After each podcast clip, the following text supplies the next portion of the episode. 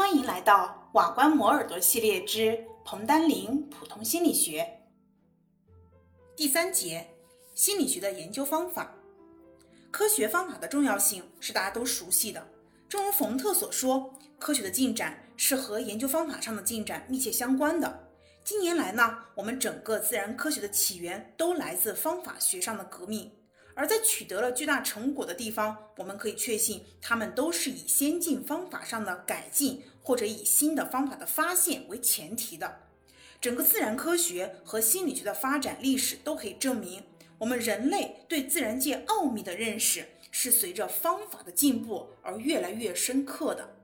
那么接下来，我们一起来看一下心理学有哪一些方法。首先，第一个，我们要清楚心理学研究方法的。客观性，心理学呢是一门科学，它和其他科学一样，应该采取客观的研究方法。心理学的研究方法主要有观察法、测验法、相关法、实验法和个案法这五种方法。十九世纪以前，当心理学还处在哲学襁褓中的时候，哲学家和心理学家大多我们用的是思辨的方法去研究心理学问题。这是造成心理学长期落后于其他科学的重要原因之一。那么，我们从十九世纪中叶以后，心理学开始采用客观方法去研究心理现象。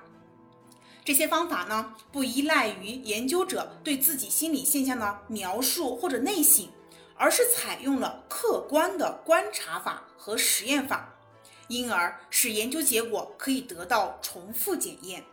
这是心理学走向独立发展道路的一个重要原因。那么接下来我们看一下这五种方法。二、几种主要的研究方法。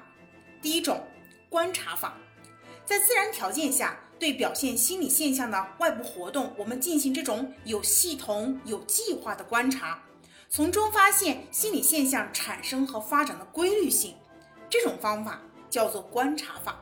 或者说自然观察法，比如说，我们可以观察学生他在课堂上的表现，可以了解学生注意的稳定性、情绪状态和人格的某些特征。一般呢，我们在下列情况下可以采用观察法：第一种，对所研究的对象没有办法加以控制的时候；第二，控制条件可能影响某种行为的出现；三。由于社会道德的要求，不能对某种现象进行控制。观察法的成功取决于观察的目的、任务、观察和记录的手段以及观察者的毅力和态度。所以，我们可以在这三种情况之下去进行观察。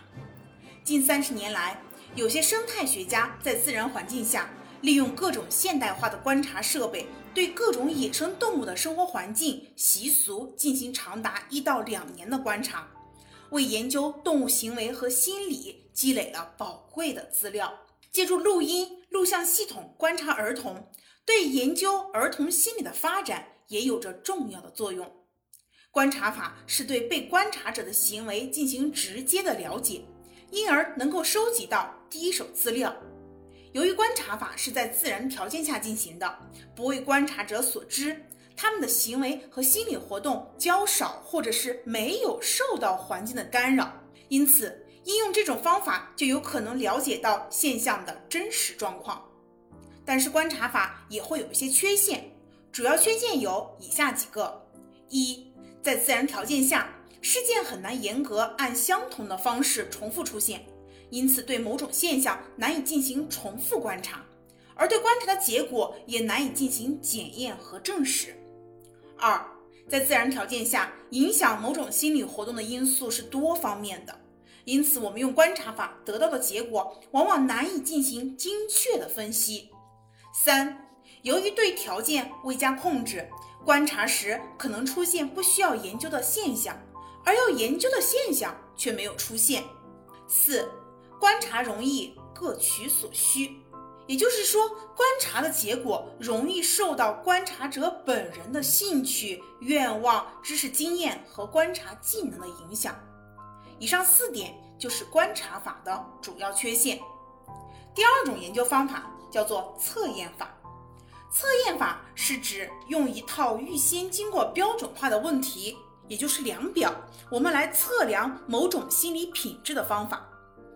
测验呢，按内容我们可以分为智力测验、成就测验、态度测验和人格测验；按照形式，我们又可以分为文字测验和非文字测验；按测验的规模，可以分为个别测验和团体测验等等。测验对于我们发现心理过程的一般特性、它们之间的相互依存性和在不同情况下的变异性都有相当的科学价值。那么测验呢，我们就要注意两个基本要求。第一个就是测验的信度，第二个就是测验的效度。信度呢，是说的是一个测验的可靠程度。如果一个测验的可靠程度高，那么同一个人多次接受这个测验的时候，就应该得到相同或大致相同的成绩。比如说，以高校的入学测验为例。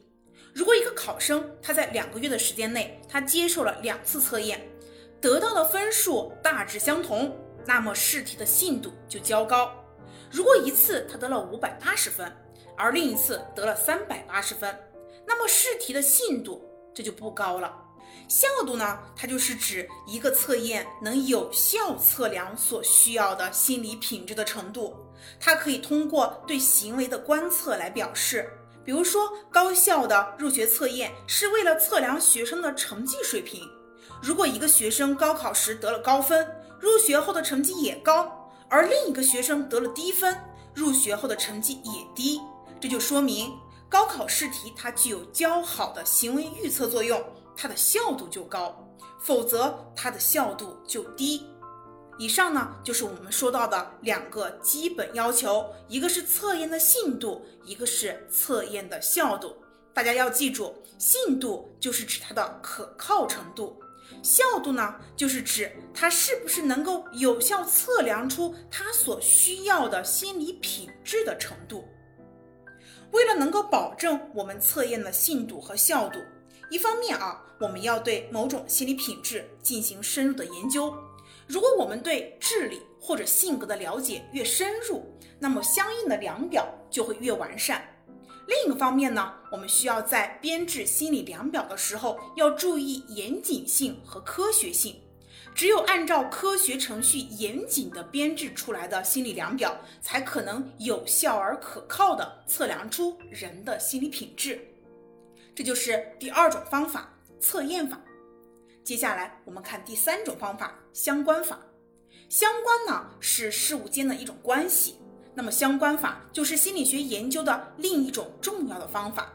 心理学的许多研究，它都在寻找相关，比如说人的社会经济地位和个体心理发展之间的关系，或者说某种心理特质和特定行为的关系，这些都是在寻找关系。那么，两个事物或者两个现象，它们的相关程度或者强度，我们就可以用相关系数来表示。相关系数呢，是从负一到一之间的这么一个数值。如果相关系数是零，那么则表示两者的相关很小或者没有关系。大于零的相关，我们把它叫做正相关；小于零的相关。我们把它叫做负相关。比如说，我们研究学生的阅读成绩、数学成绩和他每天看电视的时间存在负相关，也就是说，学生每天看电视的时间越多，他们的阅读成绩和数学成绩就越低，这就是属于负相关了。但是，相关本身是不能提供因果的信息。当发现两种现象相关的时候，甲可能是引起乙的原因，乙也可能是引起甲的原因，或者他们是以其他的方式产生相关的。只从相关本身的信息是没有办法推断哪个是因，哪个是果的。由于相关关系它不同于因果关系，我们从相关研究当中还不能得出行为变化的真正原因。比如说，学生看电视的时间太多，可能会耽误做作业的时间，也可能引起注意惰性或降低阅读的兴趣，这些都可能导致阅读成绩和数学成绩下降。那么引起成绩下降的真正原因究竟是什么呢？就还需要进行因果研究。那么我们接下来就是第四种方法——实验法。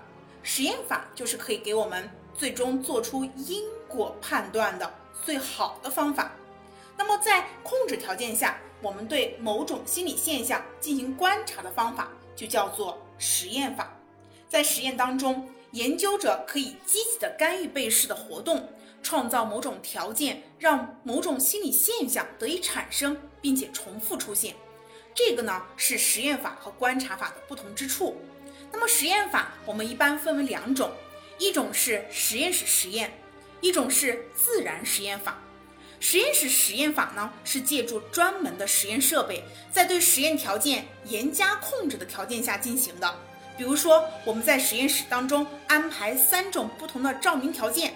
由弱到强三种条件，那么这个时候，我们让被试分别在不同的照明条件下，对一个短暂出现的信号做摁键反应，通过仪器记录被试每次的反应时间，这样就可以了解照明对于摁键反应时的不同影响。这就是实验室实验了。由于呢，我们对实验条件进行了严格的控制。运用这种方法，就有助于发现事件之间的因果联系，并允许我们对实验结果进行反复的验证。那么，实验室实验它也有一些缺点，比如说，它由于主试严格控制了实验条件，那么这个时候我们实验情境就带有极大的人为性。那么，被试处在这样的情境当中，又意识到自己正在接受实验。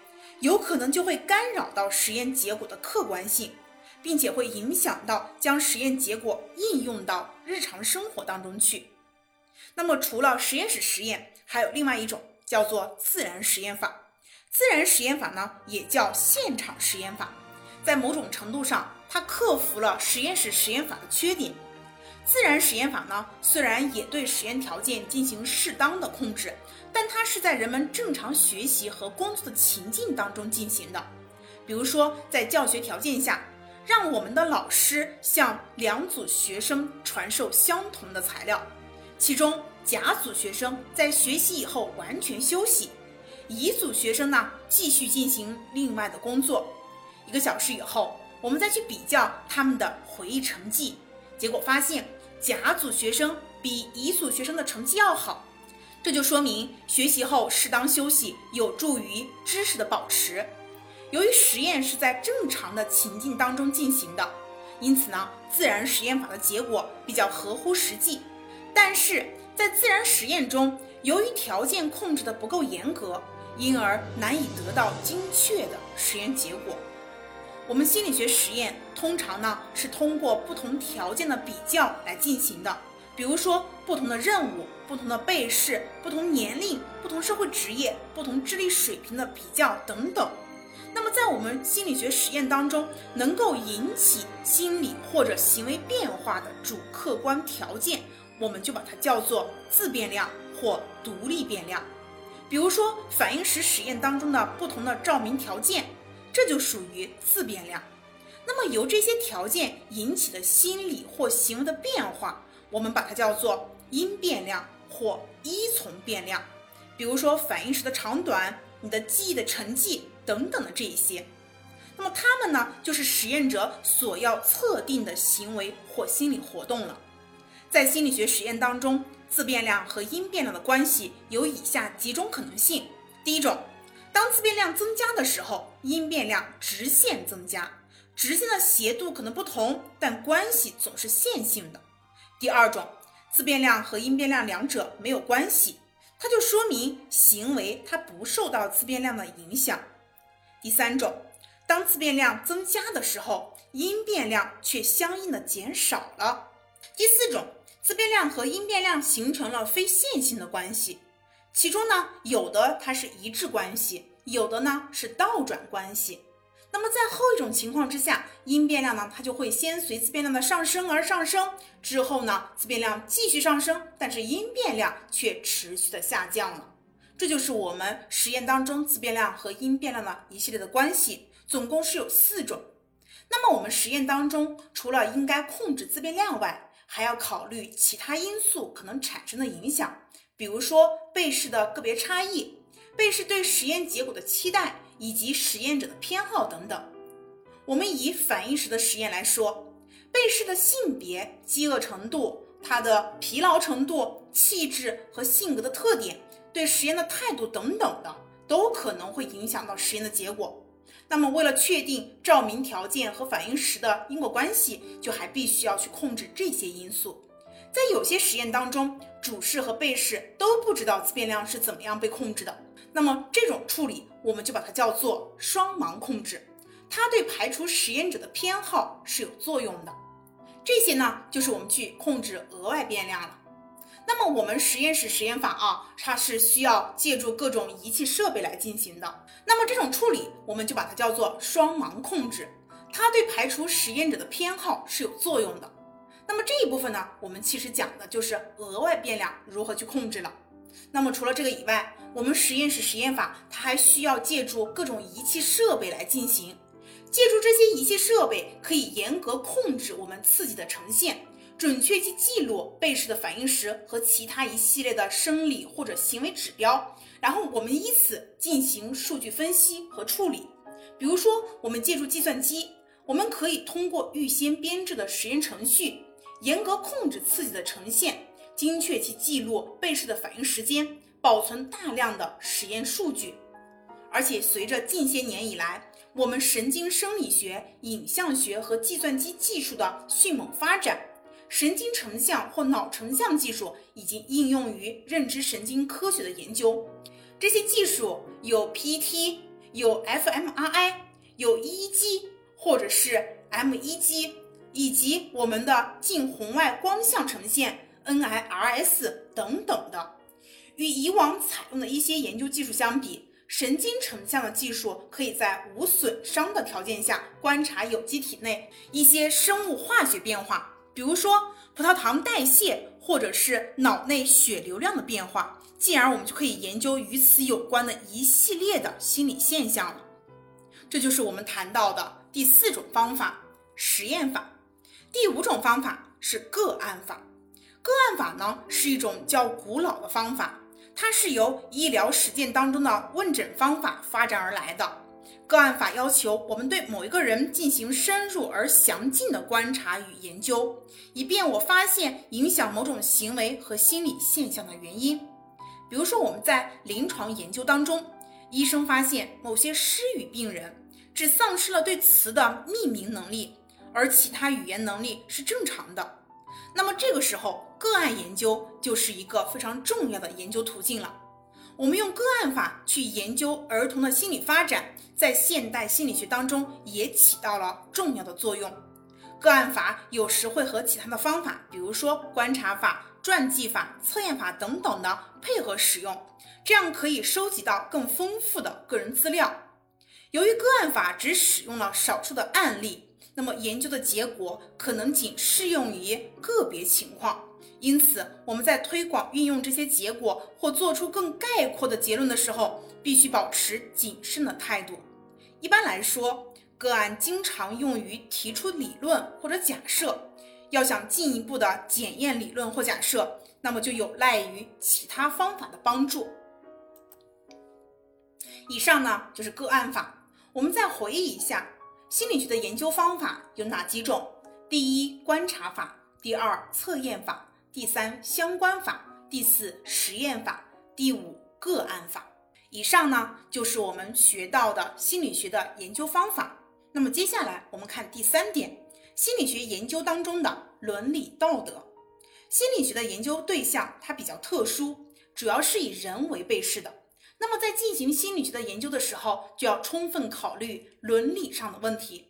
比如说，我们要认真评估研究是不是可能给被试带来伤害，被试的权利是否得到了充分的尊重。